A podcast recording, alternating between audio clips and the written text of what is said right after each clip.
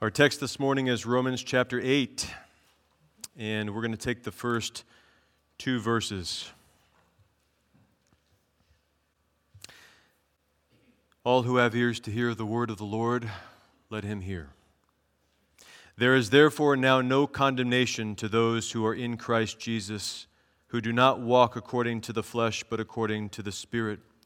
For the law of the Spirit of life in Christ Jesus has made me free from the law of sin and death. Amen. Father, again, we would commit this time to you, knowing that this is your word, your holy, inerrant, inspired word.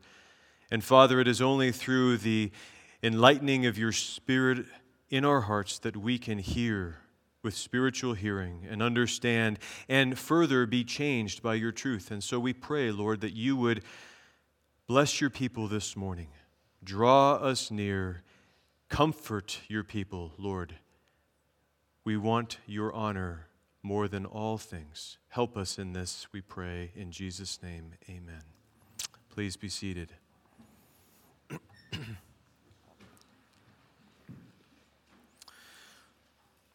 Well, we are officially getting into a new chapter, and really one of the favorite chapters in all of Scripture for many believers. Romans chapter 8. The theme of this chapter, if you wanted to boil it down, is the Holy Spirit. And it's the Holy Spirit and His application of this wonderful redemption that God has purchased for his people in their justification, in their sanctification, and ultimately their glorification. This chapter answers the big question that Paul left us with at the end of chapter 7 Who will deliver me from this body of death? That question is answered in chapter 8, really in two parts, both by an understanding of how the Spirit applies the salvation of God in our sanctification and in our glorification. Salvation is always of the Lord, and God, the Godhead, the Father, Son, and Spirit are all involved in salvation. The Father has planned salvation from eternity before there was time the Son, in his obedience to the Father, carried out the Father's perfect plan of redemption and executed it himself. And the Spirit of God applies the work that God has both planned and executed perfectly to the hearts of his people in all places and at all times. And because God, the Holy Spirit, is the one who applies salvation to his people, if there were one word to describe this chapter from the perspective of the recipients of God's marvelous salvation, it would be this super invincibility. Super invincibility. Romans chapter 8, verse 37 sums that up. Yet in all these things we are more than conquerors through him who loved us. Not just conquerors, not just invincible, but more than conquerors super invincible, such that nothing, neither death, nor life, nor angels, nor principalities, nor powers, nor things present, nor things to come, nor height, nor depth, nor any other created thing shall be able to separate us from the love of God which is in Christ Jesus our Lord. If He has set His love upon you, you will be brought to salvation in all those senses that we talked about justification, sanctification, and final glorification to the glory of God. Nothing will separate you from His love and His active love toward you in redemption. This is a wonderful chapter of comfort for the people of God. And it's a chapter that we are to come back to time and time again because, as we have been learning, Christians are the ones who know something of their sinfulness. Christians are the ones who are bothered by their sinfulness. Christians are the ones who need comfort because of their sin, and the Lord has provided it for us. The way this chapter is laid out, generally speaking, is this the first 30 verses is an expansion of what we learned in chapter 5, verses 1 through 11. That section, which began with, Therefore, there is now, excuse me, having therefore been justified by faith, we have peace with God through our Lord Jesus Christ, through whom also we have access by faith into this grace in which we stand firm and rejoice in hope of the glory of God. And he goes on to enumerate the, what we call the purse of blessings that come comes to the one who is justified. The one who is justified is always blessed with every purse of blessings that pertains to God's salvation. And so, chapter 8 is going to expand for us what we learned in chapter 5 and take us to new heights. Within those first 30 verses of chapter 8, if you were to divide the first 16 verses, that would be the Spirit's role in our sanctification. How will the Lord deliver us? He will sanctify us in this life from our sin, separate us more and more from our sin. And then in verses 17 through 25, you could say we have the Spirit's role in our glorification, the final redemption that is yet to come, that is prepared for every child of God, whom, which God will reveal in His time a glorification of the body, sinful flesh being set aside, and all of us being given new bodies, glorified bodies that are patterned after the likeness of the glorified Lord Jesus. In verses 26 and 27, we have a description of the Spirit's help in our weakness, our weakness in this life. He is an ever present need, excuse me, an ever present help for our need. And then in verses 28 through 30, we have God's grand purposes, his grand purposes in all of redemption, and what we call the golden chain of salvation. What God has purposed in terms of salvation from eternity, he carries out in space and time and back into eternity again in the glorification of his saints. And then, as we just saw in verse 37, in that section, the last portion of Romans 8, verses 31 through 39, we have the super invincibility of the child of God because of God's own work and protection for us. So let's get into this together. I'm excited to do this with you. The outline for today is really three points, and it's all relating to this theme of comfort.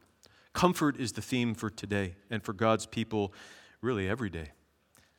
The outline is this first, the nature of the comfort. What is the nature of this comfort that God has for his people?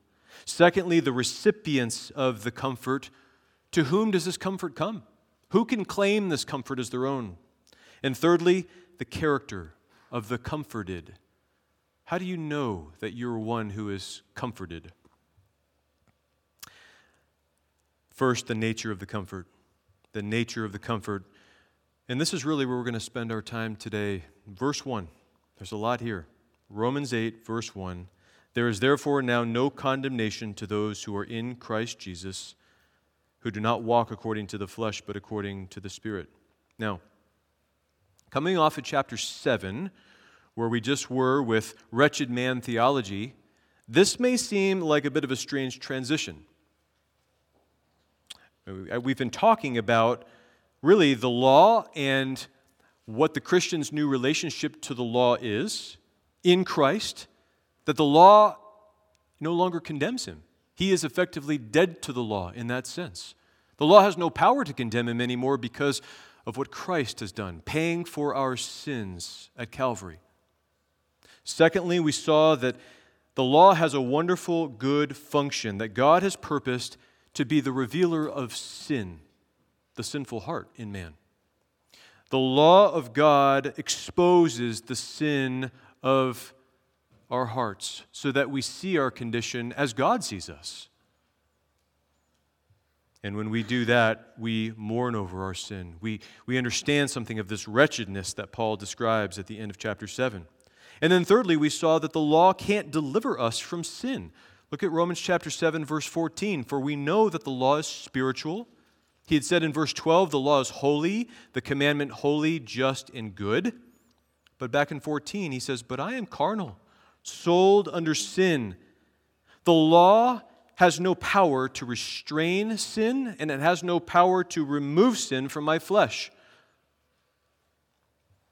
So, why is Paul making this point here that there is no condemnation now for those who are in Christ Jesus? Well, here's what we have to remember as we read this letter as a whole, and that can be difficult as we go through this week by week, up close and personal as we are. But just backing out again, zooming out, Paul's theme in Romans is justification.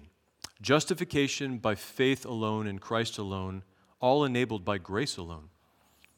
And so, what Paul has done, starting in chapter 3, verse 20, where he said, Therefore, by the deeds of the law, no flesh will be justified in his sight, for by the law is the knowledge of sin. He introduces the theme of justification, and he's been talking about justification from chapter 3, verse 20, all the way to the end of chapter 5. And then in chapter 6 and chapter 7, we have a bit of a pause. In chapter 6, Paul is pausing his discussion of justification to deal with some issues that he anticipates are going to be raised from his opponents, particularly his uh, Jewish opponents, but also from what we call the antinomian, the lawless person who misunderstands grace, who says, We understand, Paul, that it's by grace that we're saved through faith. Doesn't that just mean that we can live any way we want to? That we can sin with impunity without repercussion because we have grace to cover us? And so Paul took chapter 6 to answer that question and to say, in a nutshell, you've died to sin. You must understand what the Lord has done for you in your redemption. You've died to sin. That is to the penalty of sin and to its power. It no longer rules you and reigns over you. Therefore, how would you live any longer in it? How would you serve sin any longer if you've been released from its grips? No, sin no longer dominates you. Actually, you are called to walk, walk in newness of life. Holiness is now your new charter in Christ. So, the answer to that question of the lawless person is grace is never a license to sin. And Paul took great pains to explain that to us in chapter 6. Then he addresses the Jewish legalist in chapter 7 who says effectively, Paul, it seems like you're setting aside the role of the law. The law is good, it was given to Moses for the people of God. How can you be setting it aside by teaching that salvation is by grace through faith alone in Christ alone? That the law was something that came in afterward on the side as he said in Romans 5:20 that the offense might abound. It seems like the law has a, an evil purpose, it, it just stirs up sin. Is that what you're saying, Paul? So he took time in chapter 7 to deal with that question and to show us the law has no power to save, but it has great power to expose our need of salvation. Now, Paul in chapter 8 is linking us back to his thought at the end of chapter 5.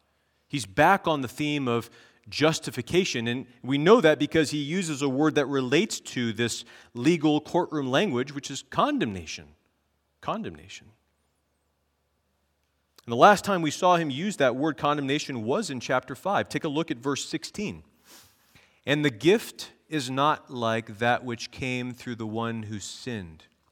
For the judgment which came from the one offense resulted in condemnation but the free gift, which came from many offenses, resulted in justification. In this portion of chapter 5, he's talking about Adam as a federal head, a representative for all people, all natural people, and that it was through Adam's one offense, his disobedience of God, that sin entered the world of mankind and death spread to all men in Adam at that point in the garden. But through Jesus Christ, the gift of grace and the gift of his own righteousness will reign in life, will come to us by his grace, his justification, so that we are no longer condemned anymore. Look at verse 18.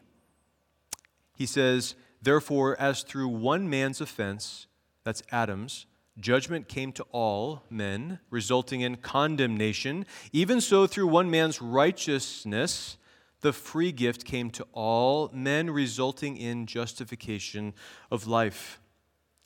So, Paul is intentionally pitting justification against condemnation or condemnation against justification. They are opposites. That's his point. Condemnation is the opposite of justification. It's a legal sentence of damnation over the heads of all men in the courtroom of God. It's God's wrath that abides on all of us by nature. That's what condemnation describes. So, firstly, Paul is reconnecting us with the end of chapter 5 and continuing his discourse about justification in chapter 8, which is really the purpose of his whole letter. Secondly, he has just been telling us in chapter 7 how the law exposed his own sin. He gives us a personal testimony in his life of his conversion and of his sanctification as the law is showing him more and more of his wretchedness in his flesh. His unredeemed humanity. That's what we mean when we talk about flesh. The part of his existence that is thoroughly tainted by sin. Paul was clear in verses 14 to 25 that he has new desires, new desires for holiness, for honoring God, for loving his law. He sides with God, he agrees with God, he vindicates God, he delights in the law of God in his mind, in his inner man, his new man, but he hates his own sin that he sees in his flesh. He's frustrated that he cannot obey the law of God completely, 100%, which is really what he wants to do. He sees a war within himself between his fleshly members and his new mind. And he understands that that war is not just taking place on one front, but it's taking place on every front within himself. All his members, every component of his physical body and his non physical body, his natural mind, his natural emotion, his natural will are all in conflict with his new mind, which has been given him in Christ. In short, he sees his sin for what it is and he feels condemned.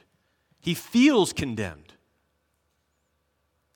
So the Holy Spirit, through the Apostle Paul, is quickly reminding us on the heels of that proclamation that he is a wretched man and begs for deliverance. There is therefore now no condemnation to those who are in Christ Jesus. No condemnation. Yes, the war within remains. Yes, it, it, will vex you, it will irritate you, it will bother you and grieve you to the day that you die. But thank God it doesn't rule you anymore. Thank God sin is not your master anymore, and you don't have to obey its every call. And it will never ultimately destroy you. A great promise no condemnation. And that really, loved ones, is the nature of the comfort. The nature of the comfort is there is no condemnation. God's wrath has been turned away from you. He is no longer against you, He is for you in Christ. There's a great quote about this transition from Romans chapter 7 into chapter 8 that Dr. Sproul um, gave, and I, I just want to read that here. He said this Paul is telling his readers, in light of the foregoing reminder of their continuing sinfulness, that they must now recall their acceptance, their immunity, and security in Christ. And they must recognize that the presence of God's Spirit is delivering them from the impotence and frustration of life in the flesh, which we have portrayed in chapter 7. So that's really what's going on. Christians are the ones who know something of their own wretchedness because the Spirit of God, through the Word of God, through the law, has exposed it to their hearts and to their minds. They see it and they feel condemned by it. But that's because they're looking at themselves. Now we're called to look away from ourselves and to look to Christ and to remember this wonderful truth and to believe this wonderful truth that there's no condemnation for anyone who's in Christ Jesus. I found it interesting that if you look at the Greek and the grammar for the way this is phrased, the word for no, as in no condemnation, is not the usual word for no that's used in the Greek. The word that's used is the word that means not even one, none, nobody, or nothing. In other words, there is not even the least bit of condemnation to those who are in Christ Jesus. Isn't that good news? There's no sentence of damnation over our heads anymore, loved ones, in the courtroom of God. His wrath has been removed. His arrow of everlasting punishment that was aimed right at our heads has been averted away from us. His smiling face is all we have now upon us.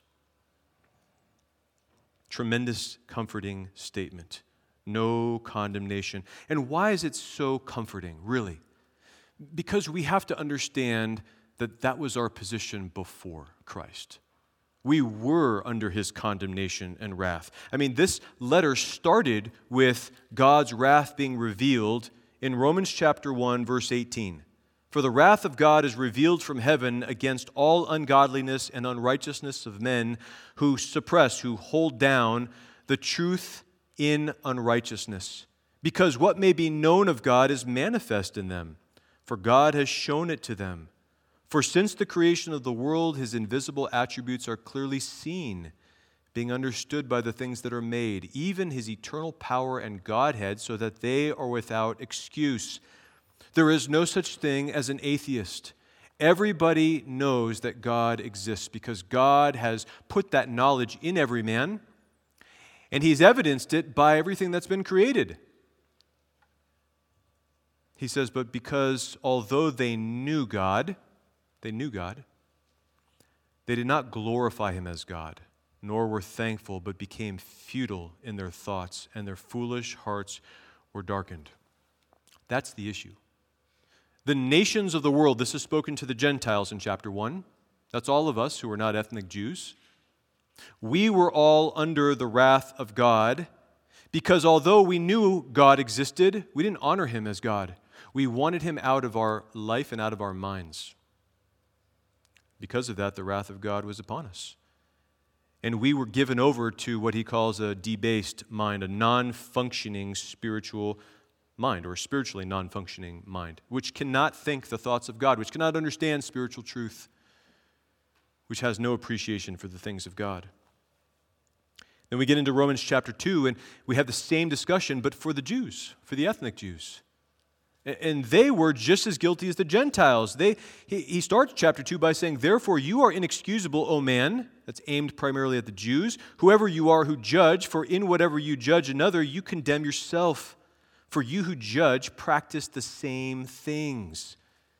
Do you think that you're going to escape the judgment of God when you're condemning others for the very things that you're doing, which God hates? No. The Jews were just as guilty as the Gentiles. In fact, he sums it up in chapter 3, verse 9. He says, What then? Are we better than they? Are the Jews any better than the Gentiles? Are they better off in any way, even though they have the privileges of the oracles of God, the law of God? Circumcision, Abraham as their father? Are they better off because of those privileges? And he says, Not at all. For we have previously charged both Jews and Greeks, that's Gentiles, that they are all under sin.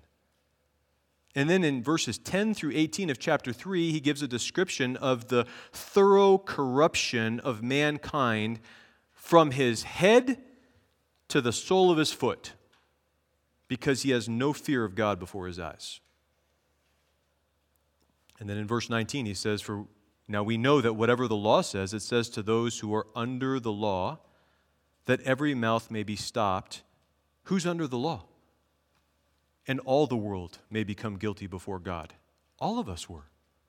All the world is guilty before God in their natural state, under the wrath of God, guilty for their sin, brought into the courtroom of God, and charged justly condemned.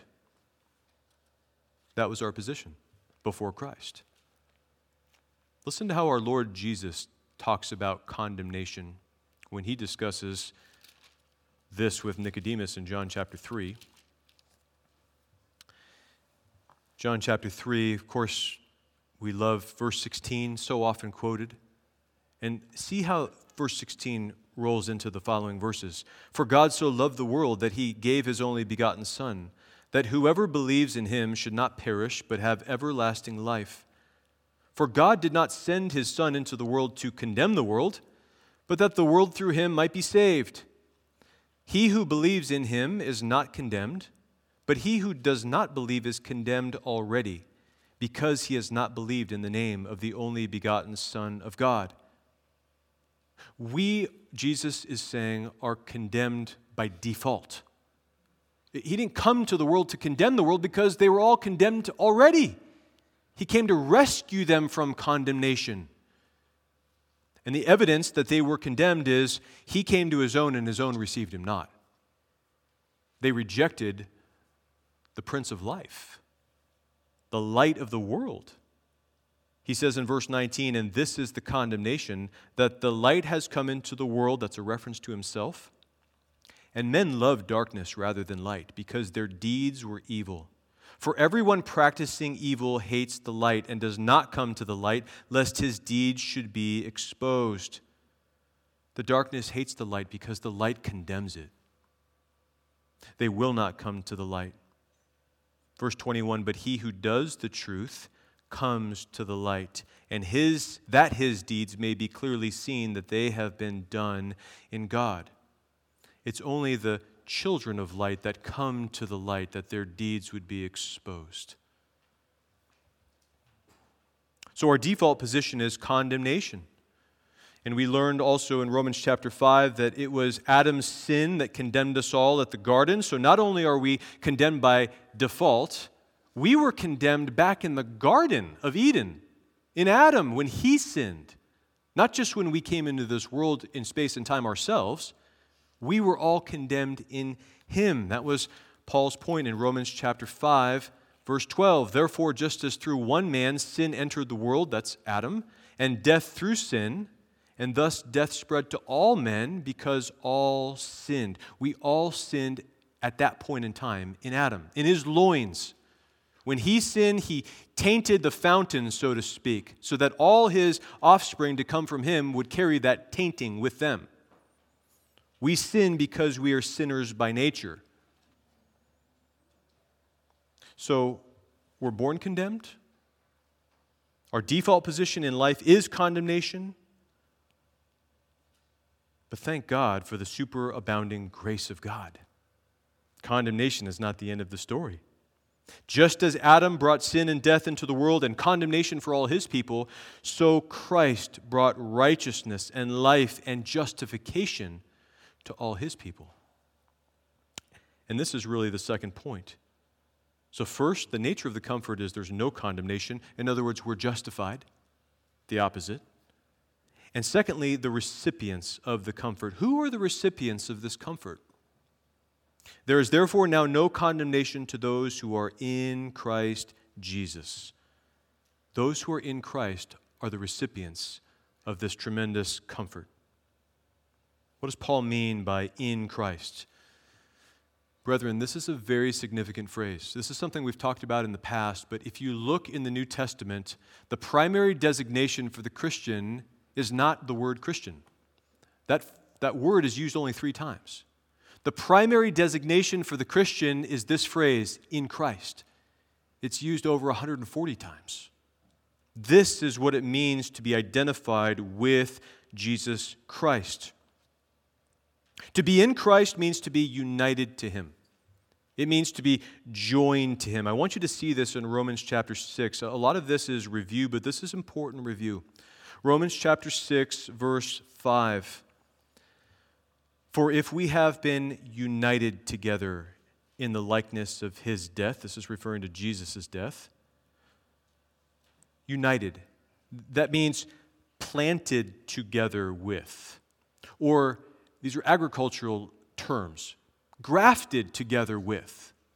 That's the sense in which we've been united or joined to Christ.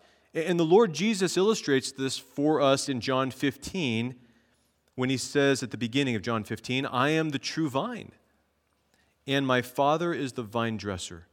Every branch, now notice, in me that does not bear fruit, he takes away. He lifts up, literally. The idea is to lifts up, lift up, cut away the dead branches and take them away to judgment, to burn them.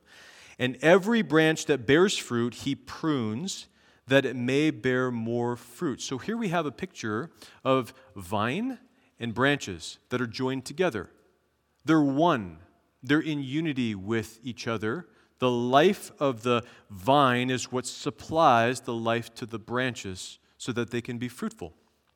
That's the sense in which we are in Christ. That's the idea. Joined to Him, planted with Him, grafted into Him. There's another wonderful illustration of this that we just looked at yesterday at Joel and Emily's wedding in Ephesians chapter 5. Listen to this in Ephesians 5, verse 30. For we are members of his body, of his flesh, and of his bones. That's a description of the church. We are united to Christ so intimately that we share in his body, the same flesh and same bones. And then he quotes Genesis 2:24, "For this reason a man shall leave his father and mother and be joined to his wife, and the two shall become one flesh." Joined is the word for glued, glued to. Christ, in leaving the courts of heaven, came to join himself to his wife through his redemptive work, to glue himself to her, to wed her to himself. That's the sense in which we are in Christ. It's a permanent, indissoluble bond. And the question is how is it that anyone ever comes to be united with Christ? How does this work happen?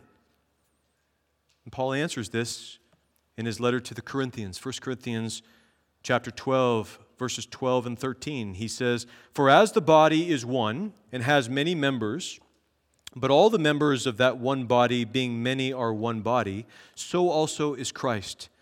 For by one Spirit we were all baptized into one body, whether Jews or Greeks, whether slaves or free, and have all been made to drink into one Spirit.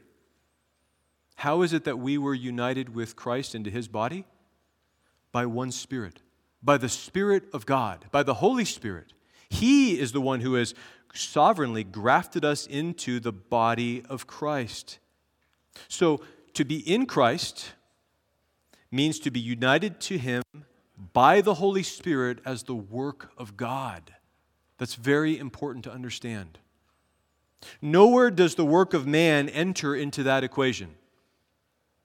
In fact, Paul is going to give the reason that there is no condemnation to those who are in Christ in verse 2 of Romans 8, where he says this For the law of the Spirit of life in Christ Jesus has made me free from the law of sin and death. Now, Lord willing, we're going to talk next time about what that means in more detail, but suffice it to say for right now that the reason we're not condemned is because the Spirit of life, it's a reference to the Holy Spirit, in Christ has set us free from the law of sin and death. It's the work of the Spirit that has done something so that we're not condemned anymore.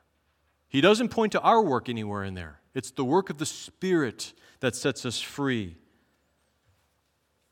You might say, well, what about our faith?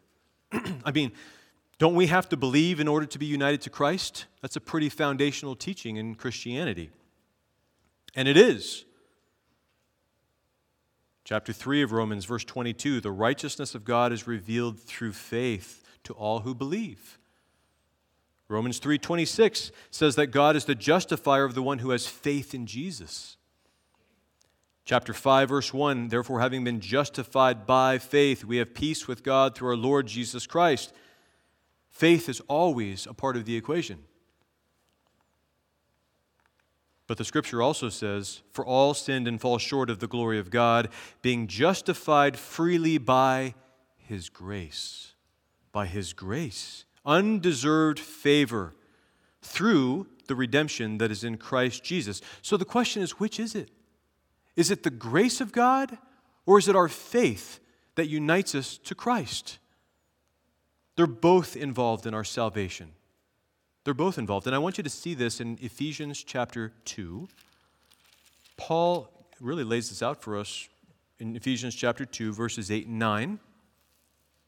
I want you to look at this with me. He says, For by grace you have been saved through faith, and that not of yourselves. It is the gift of God, not of works, lest anyone should boast. So the question is where is the emphasis in, this, in these verses? It's on the grace. For by grace you have been saved through faith. If you have been a recipient of the grace of God, which is to say, God has, in His own goodness, in His own kindness and compassion, applied His grace to you, loved you with His everlasting love through no merit of your own, if He's done that, He's given you the gift of faith to believe Him. Because it's not of ourselves. If, if faith were of us, if we had the faith to exercise, to be united to Christ, we'd have some cause to boast. And the Lord will have no one to boast in His presence. He says that here not of works, lest anyone should boast. For we are his workmanship, created in Christ Jesus for good works, which God has prepared beforehand. Before what? Before anything was made, that we should walk in them. This is the right order we have to understand, loved ones. The grace of God is always the first mover. We are respondents to the grace of God with the faith that He's given us to exercise that faith back toward Him in trust to hear his voice and to believe it. It's such an amazing truth that even the faith that we have to believe in Christ is not the work of men, but is the work of God. And you say, well, where do you see that? Well, there's several places, but let me just give you this one. In John chapter 6, this is when Jesus is, has just fed the 5,000 with the five loaves and the two little fish multiplied it for these 5,000 men plus women and children. There's so much left over that they take up 12 baskets full of the fragments. Clearly, a, a, miracle of massive proportions. The Lord is feeding this crowd, and people are following him because he's feeding them physical food, he's filling their bellies. And Jesus says in verse 27 of John 6 Do not labor for the food which perishes. Don't labor for this food that I'm giving you now this food ultimately is going to leave you hungry. It's not going to satisfy you ultimately. But labor for the food which endures to everlasting life, which the Son of Man will give you, because God the Father has set his seal on him. Then they said to him, What shall we do that we may work the works of God? Here's the big question What can we do to work the works of God? Jesus answered and said to them, This is the work of God, that you believe in him whom he sent. Loved ones, if you can believe that Jesus is your Lord and Savior, that's the work of God manifest in your heart. Praise him for it. You would not be able to believe were it not for the work of God active in you. So it is grace and it is faith working in tandem, but grace is always the first mover. So, to be united to Christ is to be united to Him by the Holy Spirit, uniquely the work of God, all a result of His grace. Why is it that there's no condemnation to those who are in Christ? Why? We know that our condemnation was the result of our sin. We know that Adam, as our first father, corrupted us, all of us as a race, as, as a humanity. And because of that, we're born sinners. And then because of that, we sin and we just heap up God's wrath against us more and more inside his treasury of wrath. But when we're sovereignly joined to the Lord Jesus Christ by the Holy Spirit, we become partakers of him. And I want you to see this again in Romans chapter 6. So let's come back to Romans. We covered a lot of wonderful territory, but we need to review this as well because it all carries forward into chapter 8. Look at Romans 6, verse 1. What shall we say then? Shall we continue in sin that grace may abound? Certainly not. How shall we who died to sin live any longer in it? Or do you not know that as many of us as were baptized into Christ, that word is the word immersed. This is just another description of united to Christ. As many of us as were immersed into Christ Jesus were immersed into his death. You see, when we were joined with Christ supernaturally, sovereignly by the work of the Spirit of God, we become partakers of the life of Christ, the death of Christ, and he's going to say the resurrection of Christ. We share in his experience in the mind of God. And so, what happens here is he dies and we die with him. He dies to sin once for all time, like he says in verse 10. He died to sin once for all, that the life that he lives, he lives to God. Now, notice, likewise, you, verse 11, reckon yourselves to be dead indeed to sin, but alive to God in Christ Jesus our Lord. Why? Because you're united to him. When he died to sin, you died to sin, the reign of sin. No longer has power over you. It no longer had power over him. He went to the grave, but he rose victorious from the grave by the power of the Father. Death no longer has a claim on Christ, and it does not have a claim on us either because we're united to him. Astounding truth. We are partakers of his death and his life. When he died, loved ones, something happened that we have to remember. There was an exchange that took place. The exchange Paul describes in 2 Corinthians 5:21 when he says for he referring to God made him Jesus who knew no sin to be sin for us that we might become the righteousness of God in him. That was the great exchange that took place at the cross. When we died with him, all of our sins were placed on him and punished fully in him by God the Father and all of Jesus' accrued righteousness that he earned through a life of perfect obedience to the Father was placed on us. So that now we are seen as fully justified, not guilty. In fact, blessed, accepted, comforted by the Lord because of his work for us in Christ. Isaiah says the same thing in chapter 53, verse 5. But he, referring to this Messiah to come, the Lord Jesus, was wounded for our transgressions, for our sins. He was bruised for our iniquities. The chastisement for our peace was upon him. What was required for us to have peace with God was that our sin be taken away, that it be punished fully, and it was punished fully in him. And by his stripes we are healed. It's the same idea the great exchange that took place at the cross. That's why we are not condemned because of our union with Christ. We're in Him. We've died to sin, we have His righteousness. We're accepted and to be comforted by God for that wonderful gospel truth. Now, there are some teachers who teach that we can lose our no condemnation status because they believe that we can lose our salvation. We can lose the faith or stop believing and just walk away from the faith. That we can be justified one minute and condemned at a later date, depending on our performance. And the question is is that true? Scripturally, is that true as we're learning these truths of God and His sovereignty? Uh, this doctrine in Romans 8 1 directly refutes that heretical teaching that we can lose our salvation.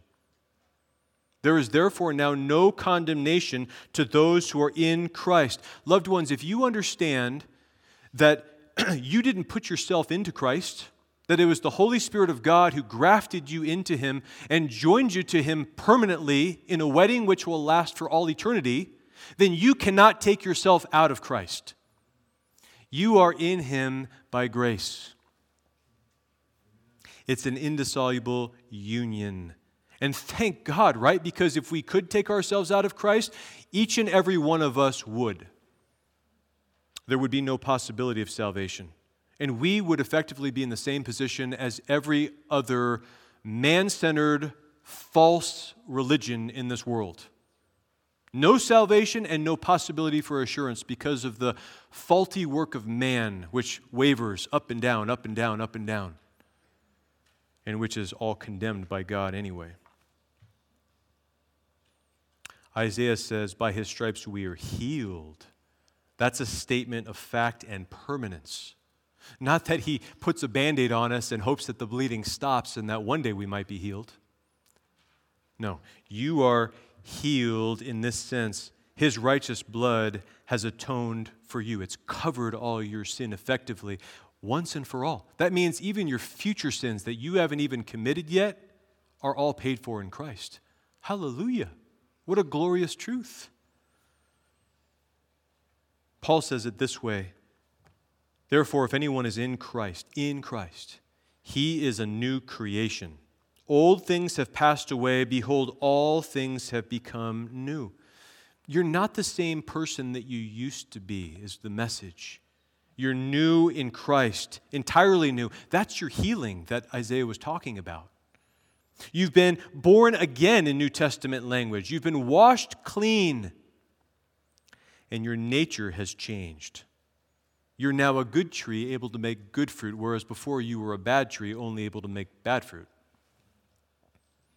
Is it possible for someone to become unborn once they're born?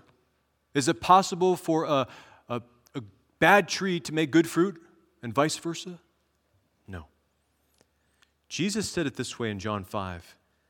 John 5 24, most assuredly I say to you, he who hears my word and believes in him who sent me has everlasting life and shall not come into judgment, but has passed from death into life. That verse has been misconstrued along with many others in a, to be taken in a prescriptive way rather than in a descriptive way. It's read as, If you believe on the Son, then you will be given eternal life. But the way this is written is, Because you have eternal life, you believe. The order matters. He who hears my word and believes in him who sent me has everlasting life and shall not come into judgment. Why can the Lord Jesus make such a confident statement that we will never come into judgment, that our condemnation is past, never to come up again? If it's our belief that ultimately procures our eternal life. If we stop believing, we lose our eternal life. That's the whole heretical doctrine. They reverse the order. They put too much focus on the man and his work, and they don't see the glorious work of God through Christ that's happening in us, a work of permanence that will carry us to the end. This, loved ones, is the basis of the perseverance of the saints. That everyone who has trusted in Christ has done so because of the work of the Spirit of God in their life first and He will bring them to the end because it's His work. The work of God never fails. Do you see how comforting this doctrine of um, being in Christ really is? Very comforting. God has made Jesus to be our all. He is our wisdom, He is our righteousness, He is our sanctification, and He is our glorification. All because we are in Christ. Every spiritual blessing comes to us in Christ, who is the source of all spiritual blessing. This is our great comfort no condemnation. I want us to see this looking forward from Isaiah's perspective about 700 years before the Lord Jesus ever came. Turn to Isaiah chapter 40 with me. This is our call to worship this morning. And this is a text that, or a prophecy that Isaiah gave really over a hundred years, about a, a century and a half before Judah was exiled into Babylon, before God punished the southern kingdom of Israel, Judah, and carried them away captive to Babylon. Isaiah prophesies 150 years before they're taken out. And in chapter 40, he's actually prophesying about their return back into the promised land 70 years after they've been in exile. So, if you can kind of get this straight in your mind, he's looking forward 150 years to a time when they will be exiled, and then even 70 years beyond that to when they're going to be brought back into the land. And he says this Comfort. Yes, comfort my people, says your God. Speak comfort to Jerusalem and cry out to her that her warfare is ended, that her iniquity is pardoned, for she has received from the Lord's hand double for all her sins. What is it that Isaiah is talking about here? There is a near term fulfillment of what Isaiah is speaking about. And, and that's what I just mentioned that Israel is going to, as a nation, come back into the promised land after their exile into Babylon. He says, Speak comfort to Jerusalem. Why? Because her warfare is ended. What warfare? God was at war with his people for their sin. He has punished them. In fact, he says, she, referring to Jerusalem, has received from the Lord's hand double for all her sins. And the sense of that is not two times the amount, but an exact matching for her sins. In other words, her sins have been punished in full, and so now God is able to bring them back into their own land. But as often is the case with prophecy, it has multiple horizons of fulfillment. There's a near term fulfillment, there's also farther term fulfillments, as if you were standing uh, on a horizon looking out at many mountains, or looking out on the horizon, I should say. All of those mountains that, which are spaced out appear to be as one peak or one mountain in the distance. But as you get closer, you see the separation of the mountains. That compression and expansion is what happens in prophecy. And so look at verse 3. And we know this is familiar territory. It should sound familiar from the New Testament. The voice of one crying in the wilderness, Prepare the way of the Lord. Make straight in the desert a highway for our God. Who's that being talked about? That's John the Baptist. That's Matthew chapter 3. This forerunner of the Messiah who prepares the way of the Lord. He's out in the wilderness of Judea and he's crying out Prepare the way of the Lord. Repent and be ready for the coming of the King, the Lord Jesus, who came in his day. So, this prophecy of comfort my people, comfort my people, is not just for ethnic Israel coming back from Babylon into their own land. This is also a prophecy that speaks of Messiah coming. And Messiah is going to deliver his people from the spiritual exile of their lands and bring them back into the promised land, which is Himself. He is going to comfort His people because her warfare is ended. God's wrath has been poured out how? On the Son. She, Israel, she, Jerusalem, has received from the Lord's hand an appropriate measure for all her sins. Do you see why it's so important we understand that Jesus is the true Israel? He was the one who received the punishment of the Lord for his people, so she can be pardoned. This is a wonderful prophecy looking forward to our day that is being fulfilled now as people are coming to Christ by the power of the Spirit, being united with Christ. We are being comforted by the Lord. Why is this important? Because we feel condemned. As we see our sin, as we grow in grace, we, we get overwhelmed. The Lord says, Remember my promise. Christ has paid it all for you. Remember him, look to him, and be comforted. Your warfare is ended, your iniquity is pardoned. Be comforted. Now come to chapter 61. And chapter 61 was our corporate reading this morning. Just the first couple of verses of chapter 61 to start. The Spirit of the Lord God is upon me. Now, who is speaking here? This we know is the Lord Jesus because in Luke chapter 4, when Jesus is just beginning his ministry in Galilee, he goes to the temple. They hand him the scroll from Isaiah, and he opens it to chapter 61 or this portion, and he reads from the scroll these verses. He says, The Spirit of the Lord God is upon me because the Lord has anointed me to preach good tidings to the poor, that he has sent me to heal the brokenhearted, to proclaim liberty to the captives, and the opening of the prison to those who are bound, to proclaim the acceptable year of the Lord. And then he stops. He doesn't read, and the day of vengeance of our God. Why? Because in his first advent, when he came, he came to bring salvation to God's people. This is the acceptable year of the Lord. This is the quote unquote day of salvation, not a 24 hour period, but a stretch of time when grace has been opened. People may come to Christ and be saved. That window is going to close at some point when he comes back in his second advent. And it's in that day that the vengeance of God will be performed. But now is the day of salvation, the acceptable year of the Lord. And look what he says at the end of verse 2 to comfort all who mourn. Christ's purpose in coming was to save his people from their sins that they would be comforted even though they're mourning over their own sin.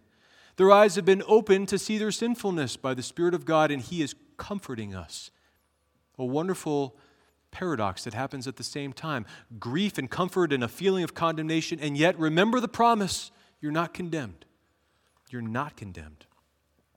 To console those who mourn in Zion, to give them beauty for ashes, the oil of joy for mourning, the garment of praise for the spirit of heaviness, that they may be called trees of righteousness, strong trees, firmly planted the planting of the Lord, that he may be glorified. Loved ones, this is not just for ethnic Israel. This is for the people of God, the true Israel, the spiritual Israel, those who are spiritual children of Abraham who believe God with the faith that we've been given by God.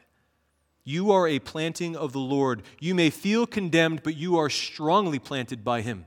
You will endure. You will not be knocked over in the judgment to come. In verse 10, he says, I will greatly rejoice in the Lord.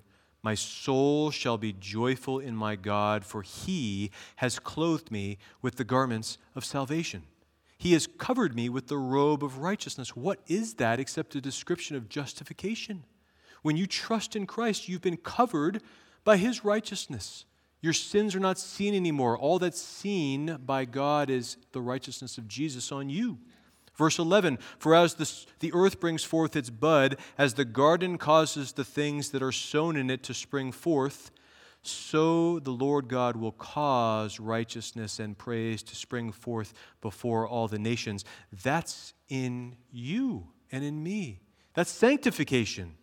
The Lord is going to cause righteousness, holiness of life, and praise to come forth from his people, just as the herb is coming forth from the earth. In the same way, God's people will spring forth from the earth and praise Him and grow into trees that produce good fruit for Him. This is the fulfillment of Isaiah 40 by Jesus Himself in Isaiah 61.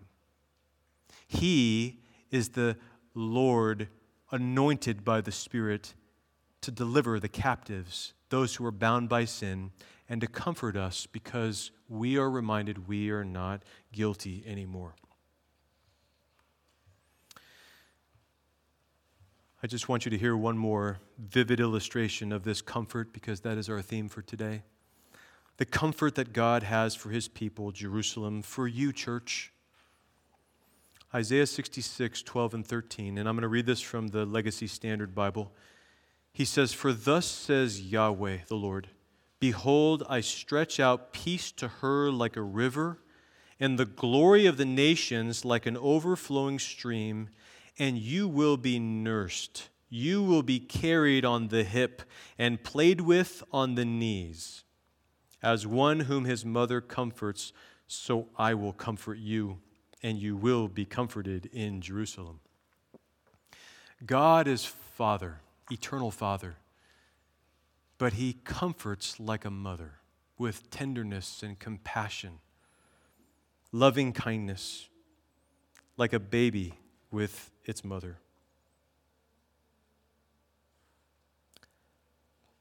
The nature of the comfort is no condemnation. The recipients of the comfort, all of us who are in Christ, who have been grafted into Him by the work of the Spirit of God alone forever. and the character of the comforted? The character of the comforted is the third point here. How do you know that you're in Christ? Well, we're going to get into this more as we get into verse 4 because you may have noticed in my Bible, which is the New King James, the phrase at the end of Romans 8 1, who do not walk according to the flesh, but according to the Spirit, is not there in the ESV or the NASB. It's uh, at the end of verse 4. Um, so that may just be a, a copyist insertion into the end of verse 1, but really it is appropriate to place it at the end of verse 1 and at the end of verse 4. So there's nothing wrong with having it there. Um, the sense is the same, and that's what we really need to understand. And it answers this question how do you know that you're in Christ? Here's the answer who do not walk according to the flesh, but according to the Spirit. Your walk evidences whether you're in Christ or out of Christ. Not your profession, what you say, but your life. Your walk in Scripture is just another way of saying your general pattern of life, how you live. It's a general term. It means what your regular habits are. And if your regular habit is to walk according to the flesh, again, from chapter 7, we, we looked at the flesh quite a bit. That means to walk as a natural person a non spirit filled person, a person who is in the realm of the flesh, the earth alone. If you walk according to the flesh, the scripture says you're still in death. The carnally minded person is death, but to be spiritually minded is life and peace. The carnal mind is enmity against God, Romans 8 7. It is not subject to the law of God, nor indeed can be. So then, those who are in the flesh cannot please God. But you are not in the flesh, but in the Spirit, if indeed the Spirit of God dwells in you. So, Paul is clear there's a contrast, a 180 degree difference between those who are in the flesh and those who are in the Spirit. If you walk, again, your pattern of life is according to the natural man, you're not saved. That's what he's saying. It's not possible, in other words, for a Christian to walk according to the flesh because, again, walk is your general pattern of life. And people get confused on this because they say, well, if I look at my sin at a particular moment in time, it seems like I am walking according to the flesh. And I think the analogy that helps to keep this straight is picture yourself walking on a road, on a path. Can you fall while you walk on that path? Yes, you can. That's our sin. We stumble and we fall, but the Lord picks us up and we keep walking in that path. You're not walking in another path. The other path is the path of wickedness. that's not the path of the Christian. The path of the Christian, his pattern of life is holiness, not perfection, but holiness and repentance when we fail, when we sin. We're walking in the path of righteousness. We are walking not according to the flesh, but according to the Spirit. So, again, your walk evidences whether you are in Christ or out of Christ, not your profession. We have a profession, and that's important, but it has to be backed up with a life of obedience to the Lord. And if it's not, the profession is not real. That's his point. We're going to do more, a lot more on this next time, but just for now, again, remember the nature of the comfort no condemnation. The recipients, those who are in Christ, the character of the comfort, the comforted are those who walk not after the flesh, but after the Spirit. And there's just one final thing, and this may be obvious to you, but this is something that emerged to me as I was studying this week. Feelings are not always trustworthy, are they? Feelings are not a compass that points us north. They're not to be trusted as the final authority. Why do I say that? Because when we were condemned, we didn't feel condemned like we did after the law came to us and the Lord opened our heart to see our sinfulness. We didn't feel condemned. And conversely, now that we're in Christ and we see our sin for what it is, we often feel condemned, don't we? But we're not condemned. So feelings can be a liar the Word of God never lies. His message is trust the Word, not your feelings, as the primary source of truth and reliability. Trust the Lord. Encourage yourself in the Lord and in these wonderful promises which are yours in Christ and can never be removed. My prayer this morning is that the people of God would be truly comforted as we set our minds on Him, on these truths, and as we meditate on it, on these truths more and more every day. May the Lord help us to know His comfort. Amen. Father, We give you thanks for this morning and for this time in your word. We pray, Lord, that you would apply these truths to our hearts and that you would change us forevermore, that we would remember the faithfulness of our God, even when we, and especially when we are unfaithful. Lord, we thank you that we are in the hand of Christ, and that Christ, being in union with the Father, we are also in the hand of the Father and cannot be plucked out or snatched out by anyone. Our salvation is secure. We've been brought in by the work of the Spirit. We will be carried to glory by the work of the Spirit. Thank you, Father, Son, and Spirit, for your gracious work of redemption to us sinners. In Jesus' name, amen.